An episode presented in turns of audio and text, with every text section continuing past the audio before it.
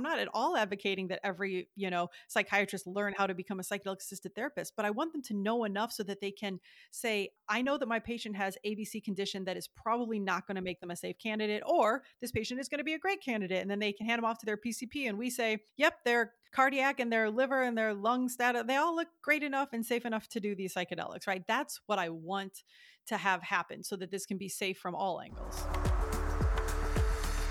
Welcome to FemPower Health. This is Georgie.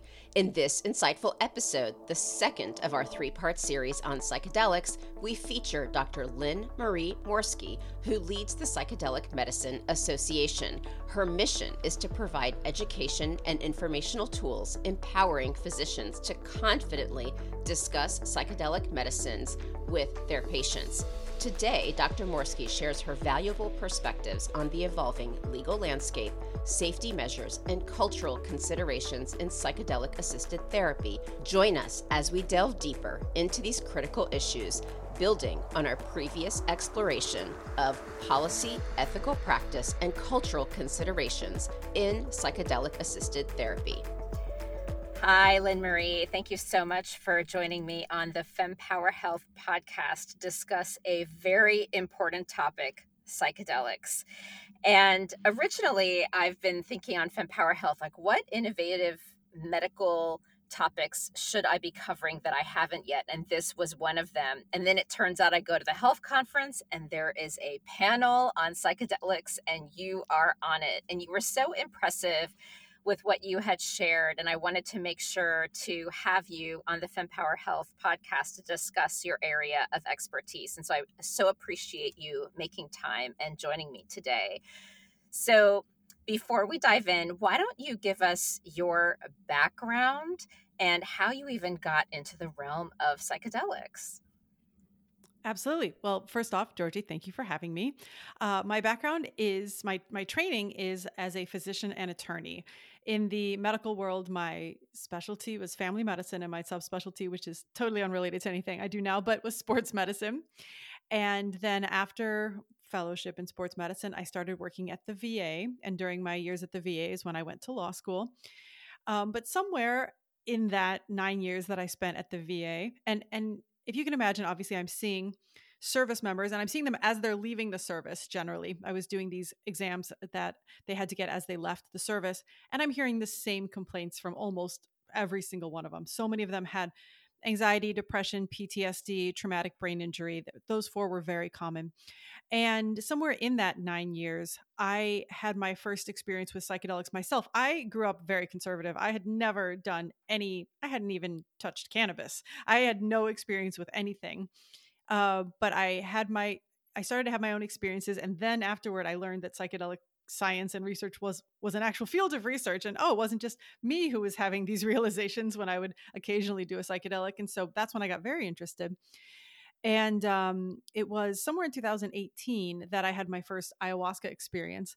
And the amount of you know um, they they keep they people continue to over exaggerate and say it's like 50 years of therapy in one day or whatever the you know exaggeration of the day is but for me it was not the amount of therapy it was the effectiveness of the therapy because the answers were coming from my own brain which i trust more than some other external therapist or some some kind of uh, external locus and that was so effective to me that I, I remember thinking how can i go to work and not tell the veterans about this? But i couldn't because it's illegal and because i was a department of defense contractor. And so over the next year uh, you know that kind of uh, like little itch in the back of my uh, brain just grew stronger and i thought like i have to make this my mission. Uh, i need to educate people on psychedelics, but more specifically clinicians, because it's one thing to get word out to people, but still a lot of people get their medical information and their medical recommendations from their family doctor, their practitioner. And so I decided that is what I needed to do. I needed to make it my mission to educate clinicians on these medicines. And so starting in 2019, I left the VA and with no real backup plan, but just a mission. And I started the Psychedelic Medicine podcast. And then about a year later, I realized that that's not how clinicians get their information. They don't have 45 minutes to sit down and let's do a podcast. So then I started the Psychedelic Medicine Association so that clinicians could join and we could have a more streamlined way of, of educating them the first interview in this series, I had I'd spoken with Jordana, who specif- um, specializes in public policy, and she just gave me this whole world of like how psychedelics even fits into medical practice. And in that episode, we talked about okay, so let's say we start um, having psychedelics approved because of how you practice that versus taking a pill and seeing a doctor for an hour is so different. So, like, if it really transforms, that's different. And then meeting you and hearing you talk on the stage, the world opened up on, you know, the how physicians play such a huge role in understanding it, how they're treating patients, and then patients understanding how to vet physicians because there's care there. And then, you know, the last in the series will be around the research and clinical practice of this. And they're all like at a surface just to have people have awareness. But this is such an important topic to dive into. Um, and so I really appreciate you sharing that. So I guess my first question would be, in this education that you've been doing, what has been most surprising to you? There's nothing surprising in this world except for maybe how much sexual assault there is. And so maybe that was a surprise because I tried to, you know, like I think everybody else in the industry, our first, um, you know, our we want this to get out so badly that I think your first instinct is to hide the warts of the industry and like, please just get it out there. And the warts aren't that bad and we'll deal with that later. And those are outliers and they're not. And I think maybe that is surprising um, on the negative side. So it's not about, that was not a surprise in education. Uh, that's just a surprise in learning more about, you know, the, the current industry as it stands itself. But the current industry is not legal, most of it. And so, you know, talking about what surprises you about psychedelic therapeutics as an entire field versus what will be surprising about like the medicalized version thereof are going to be two hopefully very different things. I admit in the research that I've been doing, I'm a bit confused, right? So I've read, I've started to read Michael Pollan's book, but I started also watching the Netflix series, and the themes are the same. Like back in the day, when LSD 25, I think it was, was first discovered, which, by the way, ironically, I did not know this. It was originally found through this gentleman who was hired by Sandoz to create a drug for women post pregnancy. And here we are. I'm on a women's health podcast, and now we're talking about psychedelics. So that's like I just found Look that. I just, yeah, I just kind of that just stood out to me. But you know, then um, the the series even talks about how there became this fear and a lot of misunderstanding which basically led everyone to instead of clarifying the misunderstanding and correcting things just said they're now illegal and now we're trying in this resurgence and so do you mind even just clarifying the nuance on where we are with the legality um, sure. And and I'm even going to clarify a little bit about that because Please. I don't think it was misunderstandings that led to it becoming illegal. I think it was a lot of Richard Nixon and his people knowing that these were not actual problems, but you don't want people free thinking when you want to control them. And we were, you know, in a time of war and the people who were hell bent at not serving were very often the people who had their minds opened by psychedelics and felt connected to everyone and it's really hard to go, you know, attack villages when you feel very connected to everybody and nature and all of the things right and so i think that's you know i mean i don't think i think i'm pretty sure that people have come out from that administration and said we knew that this was not an actual problem. There's there were very nefarious reasons why these became illegal. So currently you know in the purview of what i discuss on my podcast and in our association of psychedelics we include ketamine which is not a traditional psychedelic, but it does have like hallucinatory kind of components. But it is the only currently widely legal psychedelic medicine. It is a Schedule Three medicine. Most of the other ones are Schedule One, which, if you've heard that same argument with cannabis, Schedule One means that there's no acceptable medical use and there's high abuse and danger potential. All of which, as you will hear from myself and Andrew Penn and probably the people who came before me, does not apply to psychedelics. So um, there have been a number of attempts to get these descheduled. Um, but outside of ketamine, currently we have a legal framework only in Oregon and only for psilocybin and only at their very prescribed, it's adult use and at their centers.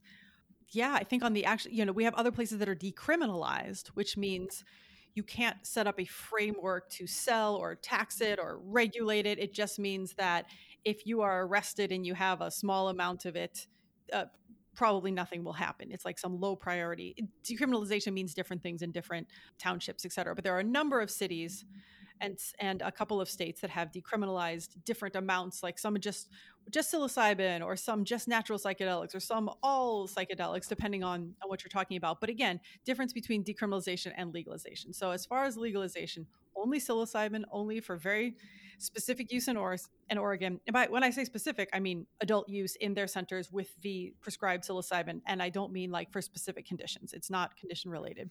And then the other legal one is ketamine. Outside of the US, that varies widely. There are places where there's it's in a gray area, different psychedelics are. And then places like Amsterdam, you can not have psilocybin mushrooms, but you can have psilocybin truffles, which is like this part that grows beneath the ground and like there's all these different regulations. So i can't give you a worldwide view but i can tell you what's going on in the us and, and there are a lot of you know different you every day there's like okay this bill and this state is trying to pass this and this and it's just a lot nothing besides oregon and colorado have actually passed anything. So today legally this is the right word. If i'm in oregon or colorado i can access psilocybin just Oregon currently. Just so, Oregon. So now okay. psilocybin is decriminalized in Colorado. They are setting up a legal framework okay. for natural medicines that is not yet in play. Oh my gosh, this is overwhelming. And then ketamine is being researched. Ketamine has been legal since the 60s. Yeah, it's generic. It is, you know, we would research it more if it were less generic. Unfortunately, you know, like the companies have to have a a financial incentive to do research sometimes and since it's been generic for so long it's that's been harder to do but yes there is research on still ongoing on ketamine okay here's what what I, I guess maybe if we could just do a bottom line here which is people use the term psychedelics and is it fine to use that umbrella term just for the sake of conversation and not mince words between the five different you know the the dmt the lsd the mdma all that. Does it we don't necessarily yeah and and i would i mean i think we covered 12 on the podcast so okay. yes but but i like i said i keep them all under the same umbrella. We can always you know for specific reasons you can parse one out versus the other but for this purpose of this conversation you can just throw them under one umbrella. Okay so there have been some concerns around the safety of psychedelic therapy, such as reports of psychedelic facilitators abusing their patients. So, can you clarify these issues and address the safety protocols that are in place? Oh, I wish there were safety protocols in place. That would be amazing. That is part of what needs to be coming online as this field goes medical because this has been underground for forever. Outside of ketamine right? Ketamine is not underground because it is legal but the use of ketamine as an antidepressant is only you know not more than 20 years old and there are still no specific protocols for its use. Um, there's commonly used protocols but you know not everybody has the certain same type of monitors. Like they they might have for let's say we're talking about a ketamine IV facility. Yeah, you'll probably have like a medical assistant in the room to make sure the patient's blood pressure doesn't go too high, but do you have a trained psychiatric provider in the room if the patient starts having psychiatric issues? Well, not the places I've gone. And so, you know, safety protocols are like there are organizations working on making ethics guidelines and uh, protocols for the psychedelic practitioners and it will be a much safer place and that's why i said you know beforehand if the underground world looks like and what psychedelics as part of the medical system hopefully will look very different because once you move to the medical system and we have something akin to a specialty like let's say cardiology if as a primary care doctor i want to refer to a cardiologist i am going to refer to a board certified cardiologist. And that means I know they have done a cardiology fellowship and they have taken their boards and they're keeping up on their continuing medical education credits. There isn't currently an equivalent in psychedelics, and that is a problem. So it's a problem for many reasons. Um, on the patient side, there is there are no safety protocols at this point. They're like uh, the American uh, Psychedelic Practitioners Association has is you know working on ethics guidelines and has put out some you know general guidelines, but that's those are those are guidelines. Nobody is enforcing them at this point. And so when we talk about abuse it can come in a number of forms. And if somebody really wants to do a deep dive if you go to the psychedelic medicine podcast one of our most recent episodes um, right now it's november so probably maybe october september october we did a, an episode on um, like supporting survivors of psychedelic abuse. And the abuse can be in many forms. One, the most obvious and the most well, one of the most unfortunate is that there can be sexual abuse. I mean, these can put you in a very amorous state, in another state of consciousness. And um, like with anything that can do, can create a power differential, then people can abuse that. And so having somebody as your guide and you're the one in an altered state of consciousness and you have to look to them and like you're going through an amazing thing and you're like, wow, this person facilitated this for me. Well, that sure creates an interesting dynamic. You feel very indebted to them and they have a person who's kind of under their control, really. And in the underground, that has been a big problem. It's something that I think a lot of us wanted to pretend at the beginning wasn't as big a problem as it was, but it is. And so that is a major thing that having these guidelines and having people be accountable to licensing agencies will improve. Now, just to point out, in the regular world of medicine, they did a, a survey of regular therapists, and I'm going to botch the actual numbers here, but like they did a survey of therapists, again, not psychedelic, regular therapists seeing patients without psychedelics, no altered state of consciousness. Some non small percentage self reported that they had had an inappropriate relationship with their patient. And that's self reporting, right? So you know the actual number is larger, and that's outside of the psychedelic world. So I want to point out that this is not only in psychedelics. This is a problem anytime you have a power dynamic. Just the problem with psychedelics is that you have one person that is basically dependent on the other during the period of time where they're in an altered state of consciousness. And so that just makes it even more important for us to have these guidelines. One, two for people to know how to as you alluded to the beginning know how to vet your facilitator vet your retreat center that should decrease um, issues. Uh, we have to tell the actual guides hey this isn't appropriate. Like okay you can touch on the hand if you've asked can i touch on your hand? But let's say no touching in other places right? It's and it's here's the thing is that these states of consciousness put people in there's such ecstatic very often amazing people feel better for the first time in forever. This might be the first time they felt not suicidal in weeks. They are so grateful and so loving that they do want to just wrap their arms around the person who's bringing this to them. It's just a natural reaction.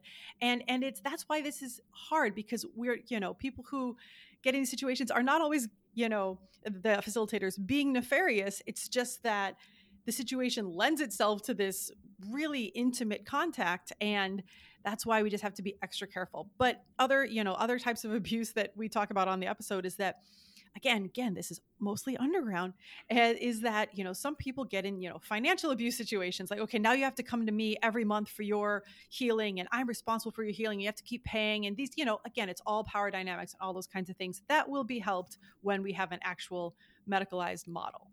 Wow I'm listening to you and I'm thinking, well, the underground exists. It's going to take time to look at this medical model for a variety of reasons. And, you know, in, the previous episode, we talked about another way we worded the underground was the wellness category. So there's like the medical and then there's sure. the, the wellness. And we could use many other terms. There's probably subcategories if we wanted to dissect it um, further. So it is happening we have the underground, the wellness, whatever. What should someone consider today? Like you've had the experience. Because um, I guess here's what I will say people, when they need help for anything, they're going to do what they need to do. You know, like I went through four years of fertility. Like I got to a point where I'm like, I don't really care. Like I even disagreed with one of the things I needed to do. And I'm like, but you know what? I'm out of options. I don't even care anymore. I'll do it. So when when someone is and I can just imagine with mental health, you know. So what are some realistic criteria someone can take into account now? Yeah, so it depends on what you're looking for, what drug we're talking about, if you're talking about individual versus retreats, but let me let me say if you are, you know, at the end of your open this person is looking to go to like an international location, they're going to do a retreat. One, verify that the facilitators have actually done a training. Now, this is kind of hard because some drugs like 5-MeO DMT didn't have a training for a number of years. Now there is, but there wasn't. And so how do you know if the person is well trained? That's hard to say. Um, so then talk if you and this is again really hard if you don't have a psychedelic community. I was gonna say talk to other people that have experienced with those same people. And I want to just asterisk here that none of this is a 100% protection because I have done all this for a retreat and still had a bad experience happen. Like it is impossible to prevent everything, just like it's impossible to go into a surgery and say that there will be no complications. Same thing, right? You can vet the you can have the best doctor on earth. Something can slip, you have no idea, right? Anyway, so make sure that they've been training. Ask them what their refund policy is. If they if they will not refund you, if you get down there and for any reason feel unsafe going ahead of and they don't give you a significant amount of your money back, I would say no. Another thing, if they're doing an intake with you, and not if, they must be doing an intake with you. And on that intake, they must be doing a thorough medical history. They need to ask all your medications. And if you're on a number of medicines, they need to make sure that they send you to your primary care doctor to verify that there's not going to be a problem with that because most people running these retreats are not medical doctors, right? But that's another question. Will you have medical staff on site? And that's another important, especially, I mean, by the way, the other asterisk here is if you're doing ibogaine, this is all to the nth degree much more important. You have to have a cardiologist do your clearance. There has to be cardiology on site. Um, has to be an EKG monitoring going on. Like that one has specific cardiotoxicity, and so all the stakes are higher there. But I, you know, talk to the facilitators, ask them, and these are, you know, what this is what's so terrible is that this is an awkward question asking somebody who's like you're coming to for help like what you qualified you know like it's something we would never have to do in the regular world right we can just google and see oh dr so and so went to harvard that you know here this is sometimes they should say on their website but if they don't you have to ask and that's a little bit uncomfortable sometimes um, especially somebody's already struggling with mental um, health problems like unfortunate but I'd start with those questions and and you can get a sense with how open they are with you. If any of these questions give them like they they they start to be a little defensive about the refunds, a little defensive about their training, just run. Nope, there's there will be other options, right? see what kind of affiliations they have uh, are you know i run the psychedelic medicine association are are they a member of some association like that where they are constantly learning and being updated on on information like there's a lot of of things you can do but also kind of go with your intuition because you are handing over your consciousness to this person and if you have any doubts in your gut about that, that's going to be setting you up for failure kind of from the beginning. So, intuition, check their check their training, check that they are doing a thorough screening with you and that they insist that you do a thorough screening with your physician if you're at all medically complicated. Make sure they have a refund. I think that those things kind of get over the majority of if you're sending someone for like an out of the country retreat.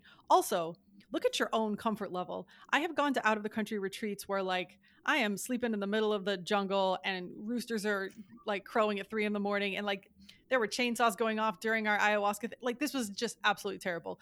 Know your maybe if I were like Bear Grylls or whatever that guy is who loves to sleep out in the that that would have been fine. But no, this was like a total disaster. So just know your comfort level. Right. Also, something else to consider is do you prefer to do your healing in a group or individually? I don't love groups because then like if one person is I don't know chewing too loudly, I'm gonna be like I have sensory issues, right? Oh so like God, no. yes, right? Like the misophonia is real. And so I just can't, right? So that same ayahuasca where the chainsaws are going on, somebody brought a baby and the baby was crying oh. the whole time. I was like, oh. this is a nightmare, right? Like absolutely the worst. so like and that's what I'm saying is that you just there are things that you can't even know that could happen until you get there like I would never think to ask, will there be a baby right. at this retreat? Because like obviously there wasn't until there was, right? And so uh, you know these are the, the best you can do. But if we're talking a ketamine clinic, now that's different. There are different forms, and I wish that I could give you like a, an algorithm for how to to go through this, but there are different forms of ketamine. There is you know intramuscular, which is a shot one time shot, maybe a second booster shot, but it's, you know, in one session. All of the ketamine sessions are usually somewhere between an hour to two and a half, three hours at the very longest. And either you can sit there with an IV the whole time, or you could have an injection, or they now have sublingual. There's also like rectal ketamine. There's all kinds of types, but the most wow. common are intravenous, intramuscular, and sublingual. They also have Spravato, which is the one FDA approved, covered by insurance, S ketamine nasal spray. But um, usually with the lozenges and with the nasal, you're not having the full psychedelic uh, dose. It's a more psycholytic dose, they say. So, you know, like things are opened up in your brain, but not quite in the same like dissociative way necessarily. Um, with that, you have to decide do I want to go in and just do have ketamine put into me, or would I like ketamine assisted psychotherapy, which is where there is a trained psychotherapist with you, at least for part of it. And they can talk through things with you, especially as you're coming out of it, maybe as you're going into it. Maybe if you're taking like a psychedelic dose during the middle, you're not talking about it. But as you're coming out, it's you know good to have somebody there. So that's another level. Again, you can say like are you a trained ketamine assisted psychotherapist? Well they can tell you what program they've done. That but whether or not that is a program that has been certified by a certifying body no that, that doesn't exist yet. And so maybe ask like how long was your program? Some are a weekend some are a year right? And so just look at that like you know and you can even say what program did you do? And maybe go investigate that. You know just google that program and see like does it look like it was pretty thorough okay, then maybe that's a, a good option. So I'd say those are long-winded answer, but those are some ways to kind of vet wow. where you may be going. So real quick with the ketamine clinic, if I heard you correctly, it seems like you could go in and just get a dose and then you can also get therapy with it. Is it safe to ever just get a dose without someone monitoring what might happen to you? Or is it one of those, oh, I've been there, I know the reaction, let me just, like, how does that work? So monitoring they will like i said that when i went to the iv ketamine clinic there was a medical assistant monitoring my blood pressure but she's not there for any type of therapy. And there is a there are a lot of very uh, established ketamine clinics that have been doing ketamine without psychotherapy for years. And what they will say is we make sure the person has a psychiatrist or a psychotherapist and we send them back to that person afterward. I mean we this is the problem we don't have a head-to-head comparison okay. we don't have a study yet of one to the other which would be a hard study to do but people we should at least try to you know approximate what it would be like one to one the exact same type of therapy but one with a psych you know a psychotherapist there and one without because just the ketamine itself actually does help a lot of people so it's we don't know that having a psychotherapist there I don't think we can say for, you know, medically like research certain, evidence based that it. that's better uh, but I think there's a lot of reasons that it would seem better, right? Yeah. You, you know, sure. I remember the person who put the, the the the drip in my arm. She was like, "Yeah, it's gonna be kind of like you had two margaritas," and then like goes about her business, and like none of that was accurate, right? Like, I mean, I knew going in that it wasn't going to be like that. Thank goodness. You know, again, like you said, I knew, right? So I was just like, what kind of margaritas do you make? But like, if somebody else is new to it and that's the instruction they get, they may think like, oh my God, I'm having like ego disillusion where like suddenly you're so dissociated from who you are. And they're like, oh, this is too strong. I was only supposed to feel like a margarita. Like that would not have been helpful for them. Right. right. And so at that point, if they started freaking out, to have a trained psychotherapist in the room be like, no, is absolutely normal. Breathe through it. You're doing fine. Like that would have been very helpful. Right. So, you know, I guess if if we wanted to say on the safest side for a brand newbie, have a ketamine assisted psychotherapist yeah. there, right? I think that's probably the the safest default we can guess at this point for at least for the first session. Okay. I have to say like when I was first learning why they were banned and how they're quote unquote coming back to life, I'm like, this is great. I was so left to try it. But the more I'm diving in, the more I have to say I'm becoming nervous because I also have a mental health condition that I think is contraindicated. And so my like, oh, what the heck? Let's just try it. I'm like, I don't know. Like, I may be full on, heck no, do not do this, Georgie. I mean, I mean, thank you for being cautious, right? Because so many people they don't think about it, and then they, you know, like it will un, you know, there there have been times where it can uncover uh, a psychotic disorder or uh, that something that was like latent bipolar disorder something like that and so and then they're you know they, they're finding with like borderline personality disorder it it's having it has different effects than it does of people who don't have that and so yes, we need to be more cautious than, and I think that's a lot of why I was saying that that intake is so important. If you don't have somebody asking your medical history, they would not know about what other other condition you had that might be a contraindication. So that's why we really like. I'm such an advocate for educating the primary care and psychiatrist uh, force of the country to, to be able to at least help on the clearance side. They don't have to know how to do these. I'm not at all advocating that every, you know, psychiatrist learn how to become a psychedelic assisted therapist, but I want them to know enough so that they can say, I, I know that my patient has ABC condition that is probably not going to make them a safe candidate, or this patient is going to be a great candidate. And then they can hand them off to their PCP and we say, yep, they're cardiac and their liver and their lung status, they all look great enough and safe enough to do these psychedelics, right? That's what I want to have happen so that this can be safe from all angles. Some have said, unless you've been there, done that don't bother treating the patients. Right. That is the everlasting debate is that can you be a psychedelic assisted therapist if you have never done psychedelics? And I would say something my my answer, my my view on this is somewhere in the in between, which is I think if you have had some type of altered state of consciousness where you can understand what your patients are describing to you, that should be enough for you to have that common ground. So, breath work is my favorite example. You can do types of breath work that can put you in altered psychedelic states. I have been there. It is impressive to to see how you just breathing your your own breath in a certain way can lead to the same place that these, you know, hardcore psychedelics can, but it is possible. And I think that without, you know, forcing every potential therapist to undergo psychedelics, that is a way to kind of level the playing field because most people are safe to do breath work. Some people, you know, very few people might not not be able to, but compared to psychedelics, like it's a wider swath of people that would be able to.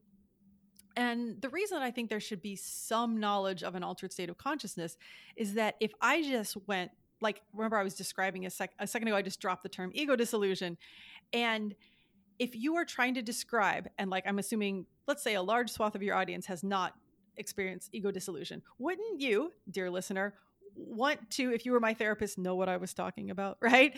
And like that's something that if you've been there, you know exactly what it is, as opposed to me telling you what it's like.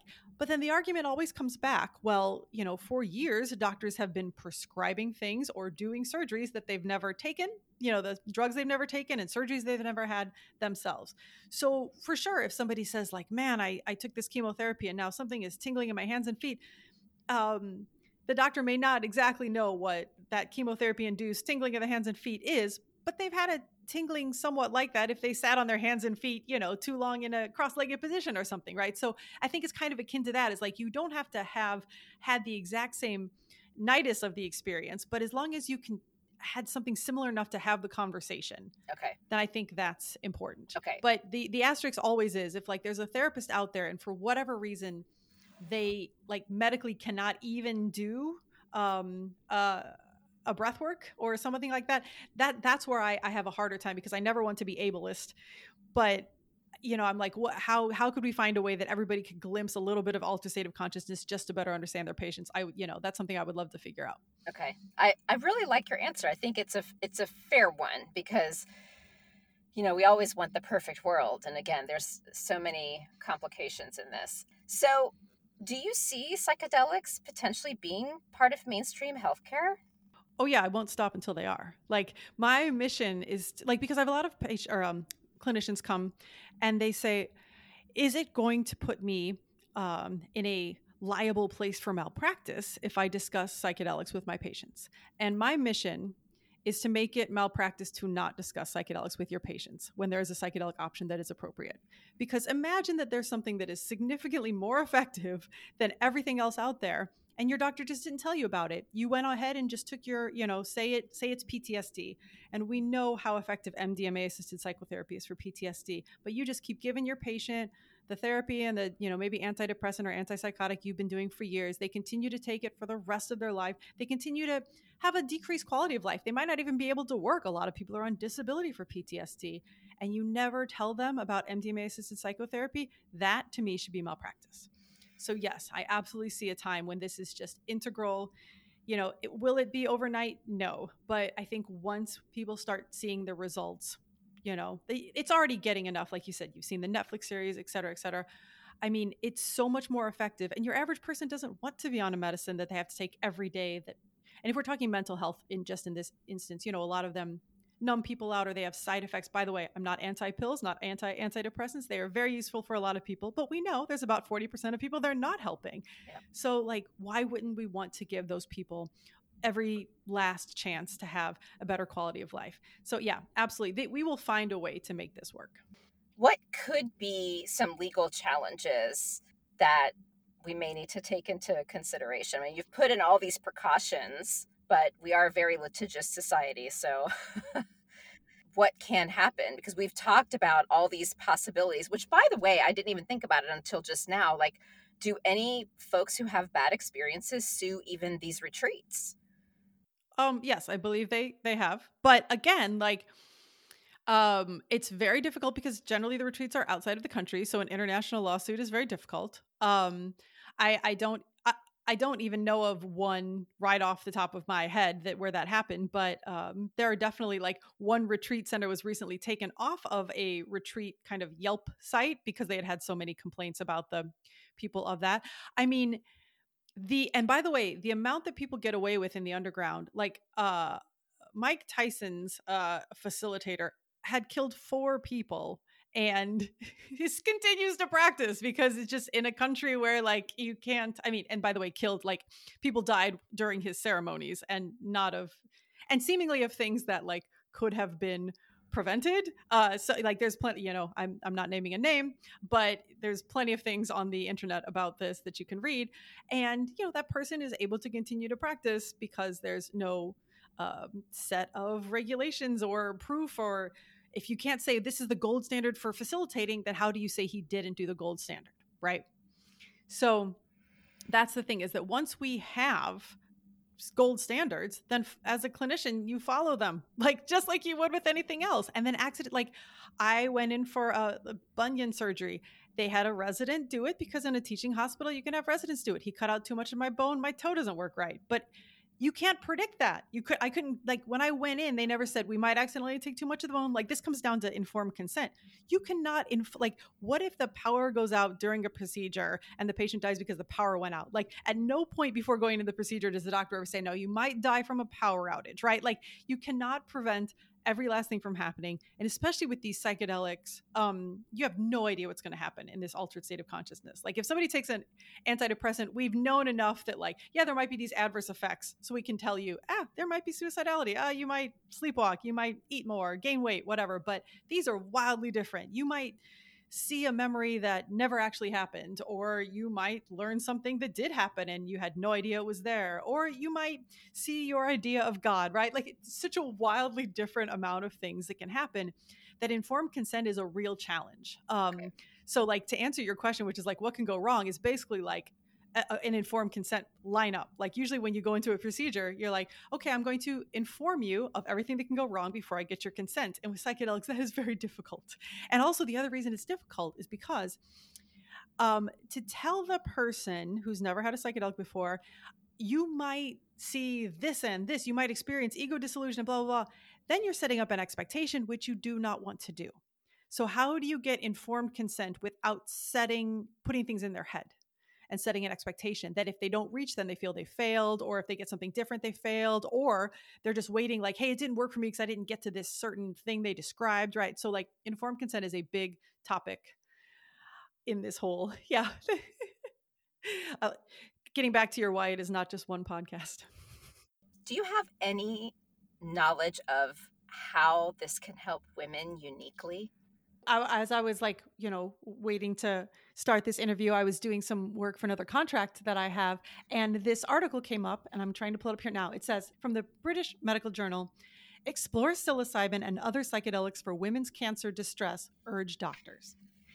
And it goes on to talk about, you know, why there's so many women with, you know, ovarian cancers and other gynecological cancers have a lot of physical and psychological challenges they were suggesting that psychedelics have been shown to be both helpful often for pain and also for you know um, the kind of distress anxiety and depression that come with what can be terminal diagnosis so i love that this article popped out right before you and i were chatting but what other things are being looked at and this is the problem is that as you talked about before, healthcare is a business. And so there was a company that was going to look at psychedelics for female sexual arousal disorder, but it wasn't able to raise enough money.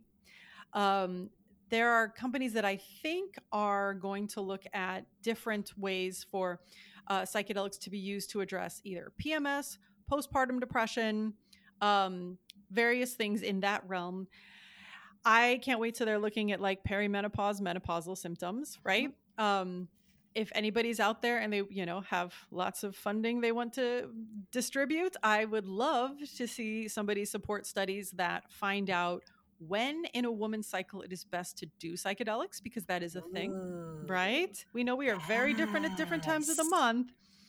my guess is that in that you know like the time right after your period before ovulation that's probably the like least volatile time hormone wise to do it but who knows? Without testing we don't know that maybe the second half of your cycle is better. We don't know. So i want that to be tested. There's also many many many anecdotal reports that psychedelics affect your menstrual cycle. People will cycle early um, their cycle will sync up with the people on their retreat like lots of different kind of mystical looking things happen in that realm and so that research should be done. But currently um, i did an episode on microdosing and uh, dr james fadiman had done this research and he polled like 10000 people and was seeing what they were using microdosing for now again with the caveat that when we do rigorous studies we show that microdosing for the things that we have been checking which is like improved mood we haven't been checking like pms symptoms but mostly your mood gets better if you think it will a lot of microdosing has been shown to be the placebo effect However, the placebo effect is still in effect. Yes. So they, this study showed that there were a number of women who were microdosing just the five days before their period for PMS symptoms. So might that be something that, you know, I mean, if it can boost mood or it, it can, you know, decrease pain, well, obviously that would make PMS significantly more tolerable. So those are a lot of the avenues that I am very much hoping get funding and get looked at sooner rather than later. You know, ladies, we are 50% of the population. I know. We need to like rattle some cages and get research done. Wow. And even I'm even thinking endometriosis, but here's my fear and I think endo is a great example. And speaking of the dollars impacting so much of the population, not an understood disease. Let's pretend we look at psychedelics for endo my question and caution is if we don't even understand why women get it, we're not all aligned around the diagnosis and treatment because of the complexity. There's some consistent thinking, but some of it, some of the nuances are inconsistent for a lot of reasons. What I would hate is let's say we test psychedelics if we test, and to me, it's always what's the question you ask? So if the question is, does it help women with endometriosis and their pain? Yes or no? And the answer is yes, great. However, my question would also be, but what does it do otherwise to not treat the endo, but just the pain? We don't really know exactly what causes depression or anxiety or any of these things. Like we have hypotheses, right? And we we have some correlations, but they're not all 100%. So and we also don't know 100% how psychedelics work, right? But we know that they depression and anxiety do exist and that psychedelics do help, right? So endometriosis, but I see where like okay, if we leave the lesions in, what else is that causing? Then I see that that is an issue. And I think that, you know, then it's not an either or. Then it's like can psychedelics help the person who is awaiting surgery? Exactly. and, you know that kind of thing like yeah. and but and, it's all in the question and how they're doing the research and that's my caution is like okay if we do get the funding please look at it right so that we don't put some mask like you know or sweeping statement when there's nuances to it that we need to take into consideration. Right. Well like that's i mean that's that's why when they do investigations on cancer they're not saying psychedelics for cancer they're saying psychedelics for cancer pain. They are still trying to take out the cancer and so I think that's, you know, the important to remember is that we're never not trying to treat the underlying thing. In fact, with psychedelics, we are generally trying to treat the underlying thing. But when the underlying thing is a cancer or endometriosis or something that it doesn't specifically, and by the way, we, you know, I'm not going to say it doesn't treat or treats or doesn't treat those things because we have not investigated it. But until we know that, if, on the off chance it did, until we would know that, yes, we still have to treat the underlying thing separately. So, what advice would you give to physicians today who may be referring patients or even patients who are like, I kind of want to try this. Like, what would be, I mean, we talked about so many details, but maybe there's like a summary bit of advice that, that you would like to give to them. Yeah, well, short of the very self serving, please join the Psychedelic Medicine Association because it is our entire mission to make sure that you're ready for those conversations. Psychedelicmedicineassociation.org. I mean, because that's entire like we're the first organization in the world entirely uh, designed with that as our mission, right? We want to make sure that doctors are not deer in the headlights when your patients show up asking about psychedelics, and that you feel comfortable having those conversations and referring when appropriate. And so, like, let's just talk about ketamine. That's the easiest one. Your patient has maybe treatment-resistant depression, or maybe if we're talking to psychiatrists here and your patient has suicidality, and you're thinking, well, ketamine might be an option, then look at what's in the area. Um, I think I would default to a place that had a ketamine assisted psychotherapist, you know, and look who's been maybe around the longest, who's got, you know, the most, let's say, qualified, trained, experienced staff running it. Um, those kinds of things can be helpful because different clinics can pop up and, and disappear. Um, but look at like longevity, look at the therapist situation. I would say for psilocybin, right? Like you cannot um, aid and abet a patient in getting something illegal. So outside of Oregon, you can educate patients on substances just like you can educate patients on heroin. If a patient came to you and said, What about heroin? you would tell them all of the negatives, right? And right. that is just research has shown heroin does this, right? You can just as easily say, Research has shown psilocybin has done this. The fact, just the fact is that psilocybin has done more, you know, has a few more positive uh, benefits than something else like heroin. But legally you're allowed to talk about both of them. It only becomes a legal issue when you start aiding and abetting like oh my neighbor can get you some psilocybin or my friend runs this clinic like those you cannot do. But um you know education wise it's it's fine to educate them. And then you can even educate them from a harm reduction perspective and you can tell them things like look if you're going to do psilocybin it is best to ask the following questions we just talked about right. you know and so it's all like if you can frame things from a harm reduction perspective we are trying to reduce harm for our patients we're not aiding and abetting i think that's kind of the like look at which side of that line you're on and then you could feel you know safer having that conversation but if you're actually going to be you know referring i think that might be more of a ketamine situation and then i would say look at like the experience and try to find a place that has a therapist present at least for one of the first experiences Wow, thank you. That's really great advice. And, you know, I guess we've talked so much about what needs to be in place, and we know there's all this research. Is there any anything exciting that's that's coming out that we haven't discussed yet, or, or we haven't brought up that people that it's exciting you about this field? Because there's a lot. It's it's one of these where a lot still has to be done, but a lot is still happening. So it's like this crazy train of the different rails moving at different speeds, but it's all happening. So yes, yeah. What's exciting you about this now? I'll give I'll give you my three top three for right this minute. One, I should just let people know that the things that we're talking about, that certification and having a license and all that, in theory, there are a lot of people working on that. Um, it is just going much more slowly than we would like uh, but know that this is something that you know will happen at some point we are working on it you know not me personally but like as an as an industry we are trying very hard to make that a reality so that we can be safe and safely incorporate into the medical system. Um, on the research side, one of my favorite things is the investigation of whether DMT will help people recover from strokes because DMT has this property of neurogenesis where, you know, if it can regrow some neurons that you have lost in a stroke, that might be extremely helpful. That is one of my favorite studies because it's kind of the last place you know you imagine people going to take psychedelics who are um, you know generally younger able-bodied not in a you know post-stroke state well psychedelics could have a you know purpose and and a place and an efficacy in many other populations. And i think we you know i'm excited to finally look in that you know that post-stroke population and how maybe having psychedelics with you know a, a friend of mine um, at ucsd has done or is actually still recruiting for a study on psychedelics for phantom limb pain because if you take a psychedelic while you're retraining your body to do things then those new pathways that form can be really functional in different ways. And so the same thing might be true of the patients who have had um, strokes. And then the final thing that I'm excited about is another, if you like the debates um, of, you know, along the lines of should the therapist have done psychedelics, another debate that I think should not even be a debate is uh, whether there should be psychedelics that do not have a hallucinatory component.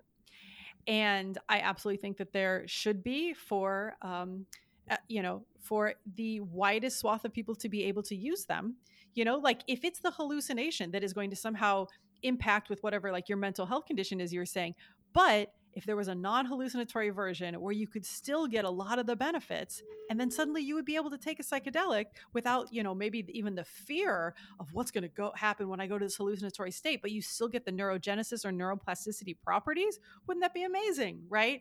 And so I'm not saying that the, the hallucination doesn't have an absolutely crucial component for some conditions, right? Like that might be where you finally confront your trauma and then you, you know, it's no longer so scary to you and your PTSD is gone, like you see in these MDMA studies but who knows like in the in the stroke study do they have to go on a hallucinatory trip to fix their neurons i don't think so right so i'm like very happy that there are places doing research on non you know they can kind of say like psychedelics without the trip um I am definitely in the camp that the more options we have, it's not an either or, it's a yes and. Like there should be psychedelics with the trip, there should be psychedelics without the trip so we can get you know the most types of healing to the most people. Wow, that's cool. I had not seen anything about that one. Oh my gosh. This was this blew my mind. I mean, I, I I'm uh, so intrigued by my conversation with Andrew too. Like each interview has been just so different, and um, I, you know, it's I'm, I'm so curious of people's reactions because this is absolutely fascinating stuff. And keep doing what you're doing. I know it's really hard when you're starting something new. And healthcare is so hard. Everyone's trying to tackle it. And this in of itself has its own complexities. So thank you for your commitment. Um, and thank you for making time. This was awesome. Thank you for your great questions and for bringing this to your audience. I really appreciate it. And that wraps up another empowering session here at the FemPower Health podcast. Now, before you dash off, I've got a quick, exciting invitation for you. Please join our vibrant community by subscribing to our weekly newsletter because it's really your frontline update on groundbreaking women's health research, the latest health enhancing products, fun quizzes to boost your health IQ, and unique discoveries that you won't want to miss. All of this delivered straight to your inbox, cutting through the noise of social media algorithms. Love today's insights? Show your support by rating and reviewing our podcast. Your feedback is more than just a pat on our backs here at FemPower Health. It lights the way for others seeking guidance and community in their health journey, amplifying the voices that need to be heard. And for a deeper dive into today's topics, check out the show notes and explore our website at fempower-health.com. Our site is a treasure trove of knowledge, neatly categorized by topics of interest and life stages, ensuring you find exactly what you need to empower your health journey. And your voice matters to us deeply. Whether you have a question, a story to share, or feedback on our episodes, reach out directly at info at fempower-health.com. Drop us a message on social media or hit reply on any newsletter. Your insights inspire our conversations. And a quick note the knowledge we share is here to embolden you in discussions with your healthcare provider. It's not medical advice. Always consult with your doctor for health decisions. And remember, the diverse perspectives of our guests reflect their individual journeys, and it's not an endorsement by FemPower Health. Here's to empowering your health journey one episode at a time, and I'll see you on the next FemPower Health podcast episode.